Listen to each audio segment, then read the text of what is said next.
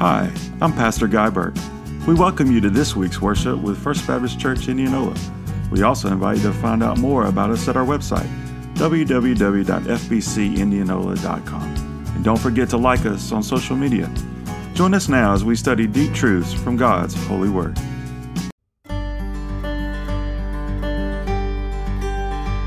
Hey everyone, we want to say a word of thanks for you engaging in this. It's so important that in these times we stay connected, and this is an opportunity for us to connect online.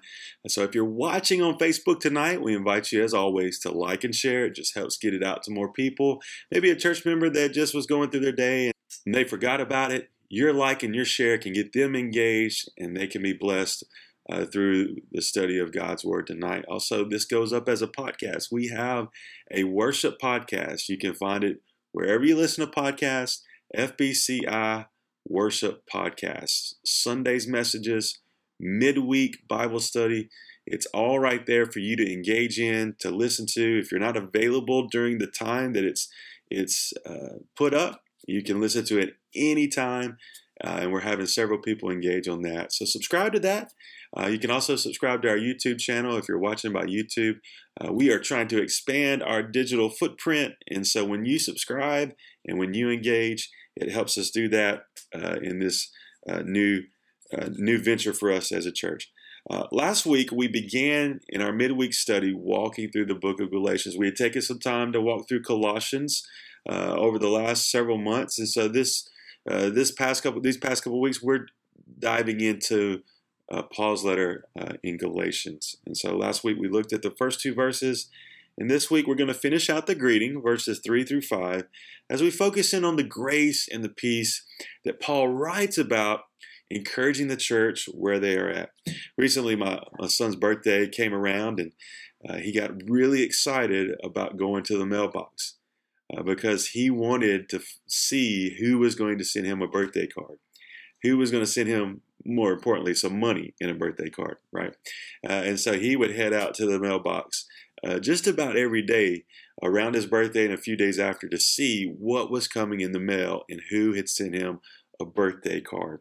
I have to believe the church, uh, the, the Galatians, the, the church, as, as they anticipated Paul's letter being brought to them, they were looking forward to hear from Paul. And in this greeting, Paul shares some very key, important things that still apply to us today as the church. So let's begin tonight by reading verses 3 through 5, Galatians chapter 1, verses 3 through 5. Paul writes this to the church Grace to you and peace from God the Father and our Lord Jesus Christ, who gave himself for our sins to rescue us from this present evil age, according to the will of our God and Father. To him be the glory forever and ever. Amen. So, as we walk through this, this may seem like a simple greeting. It may seem like something as you read the book of Galatians that you can just kind of skim through, jump right into the meat or the heart of the letter that Paul's writing. But I don't think we need to gloss over this uh, because there's still applicable principles uh, for us in the church today, even in the greeting of Paul. Let's begin in verse 3. Paul is specific in his thoughts for the church in Galatia. He says, Grace and peace we see similar greetings that Paul uses specifically in Romans chapter 1 verse 7. And he begins with two very important components of the Christian life. This is what he wants for the church. He begins with both grace and peace. Now, for Paul in his writings, grace is synonymous with Christ. And as we move through the book, we're going to see kind of the, the how he weaves that together. That that knowing Christ is experiencing his fullness and his grace. And, and he wants to remind the church about that. And he, and he wants them to apply that to their specific context in the situation. So grace is synonymous with Christ. The second, though, peace, a term that's used by Paul for peace is that word that that ancient Jewish word that maybe you've heard or even said before, shalom. And Paul is wanting shalom for the church. He wants that peace. The, the word is used by Jesus actually in John chapter 14, verse 27, as Jesus is speaking to his disciples and as he promises the Holy Spirit, Jesus uses this same term for peace, this shalom that would come into their hearts, into their lives. Now, this term that Paul uses as it corresponds with that ancient Hebrew term shalom. Shalom represents one's spiritual well being that comes from a right relationship with God. So, what does Paul want for the church? Just in these two words. Paul, what he desires for the church is he wants them to experience the grace of Christ, and then he wants the peace of God to reside in their life because they are in a right standing with God. This is what he wants from them. And he continues to show that who the source of grace and peace is. He goes on, he says, God the Father of our Lord Jesus Christ. So he makes a, a, key theological point by, by adding this. And the theological point within this greeting, it depicts the close association that Christ the Son has with God the Father. Remember what Jesus says, what's recorded in John as well, that I and the Father are one.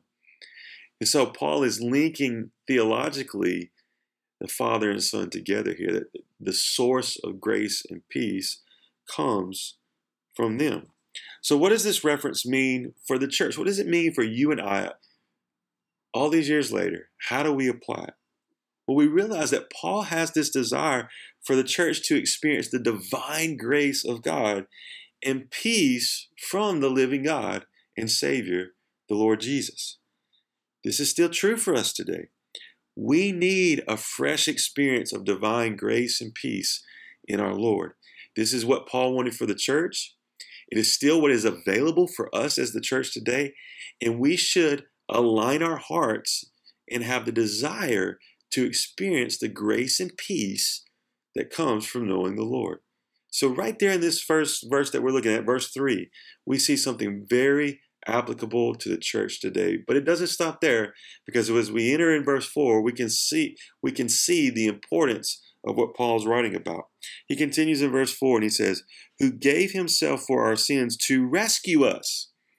So now he gets deeper into the work, the redemptive work of Christ. The apostle specifies, we look back in verse 1, that God the Father raised Jesus from the dead.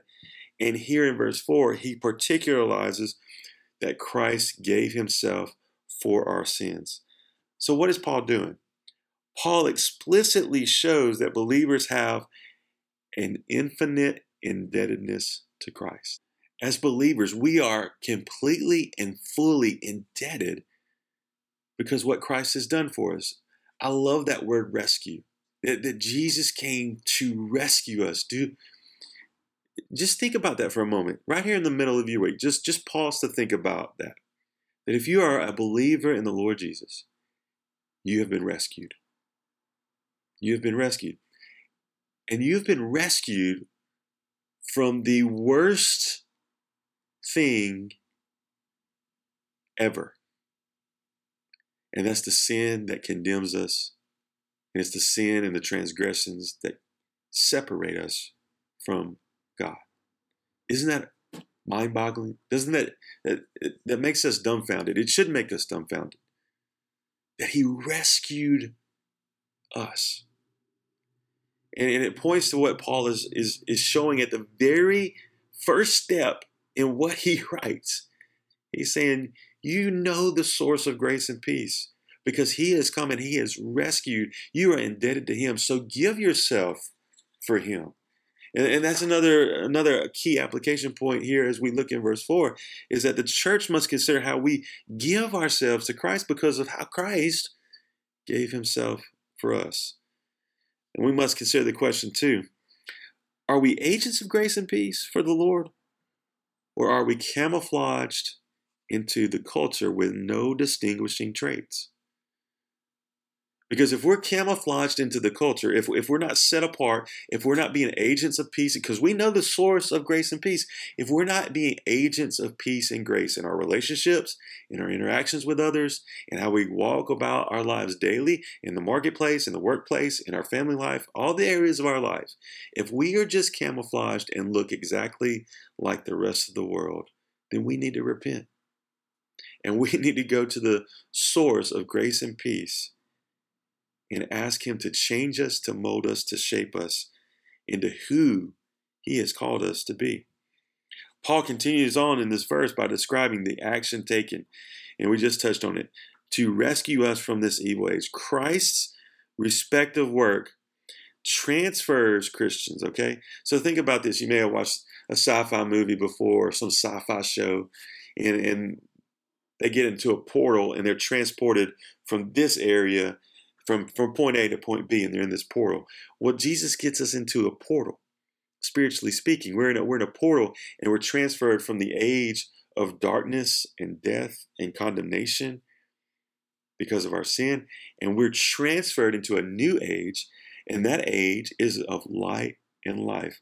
Now, what is Paul doing here by using this term age? He could have described this in in many ways, right?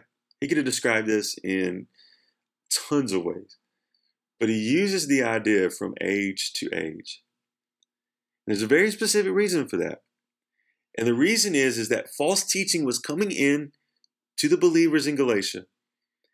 And part of what they were talking, they were using this term age, that a new age was going to come. And Paul says that in Christ, through the gospel you've already received, you've been taken from the age of darkness into the age of light. You've been rescued from an evil age, and you have been brought into the place of grace and peace. So Paul is showing that his opponents uh, in their false teaching, guess what? The gospel transcends that. Paul has shown that the gospel, it transcends this ideology that they're bringing to the table and is above that because if you have believed in Christ, you have been moved, you have been transferred, you have been taken from death and darkness, and now you are to live in the light. And he says, this was all according to the will of God the Father. So it's all rooted in God's plan, in his will. So out of his love for us, he created a plan for us to know him, to experience his grace and peace, and to have the hope of all eternity. And we know this going back to John, John 3:16. For God so loved the world that he gave his one and only son that whoever would believe in him would not perish but have eternal life. Christ perfectly fulfills the will of the Father. Therefore Paul's statement roots his teaching deeply into the plan and in the will of God. All right here in this greeting that maybe we gloss over if we read too quickly but it still applies to us today. It still matters for us today to know that Christ has rescued us and he's moved us from the age of darkness to the age of light and hope in his name. He finishes here in verse 5 and he says, To him be the glory forever. Paul says uses that term glory. So as he ends his greeting, what's he doing? He ends his greeting with praise. Now, in Jewish culture during this time, in the ancient day, it was always consistent to move into a reverent blessing whenever God's name was mentioned. So, what is the apostle doing here? He, he would move from, whenever God's name was mentioned, he would move into praise. And that's exactly what he does here. And we see what happens, what is stirred within us when the name of Jesus is mentioned. What does the name of Jesus stir within you when you hear his name? For Paul, he spoke of the glory and the majesty of who Jesus is, that he has rescued us, and we would benefit to do the same. As we wrap up tonight, just a couple key takeaways for you to ponder, to hold on to as you move forward, and I hope these are portable for you in your journey as you grow in your faith. The first one is the present church must turn to the source of grace and peace. We, as the present church, we must turn to God as a source of grace and peace and be agents of that grace and peace in our life. Second takeaway disciples must give of themselves as agents of grace and peace. This is part of God's will for us. This is who we are in Christ, that we exemplify who He is by loving others and by loving uh, our great God. Finally, the name of Jesus must stir all field worship in our hearts. May we stand in awe May we be in awe of the one that has rescued us and speak of who he is in truth and in spirit, that his name would be glorified forever and ever. Let me pray for you. Lord, I thank you for everyone tuning in. I thank you for everyone listening. And I pray that you would move us to be brave, to live as agents of grace and peace for your glory. And may your name always stir worship in our hearts so that we might live for you each and every day. We pray this in your holy, precious name.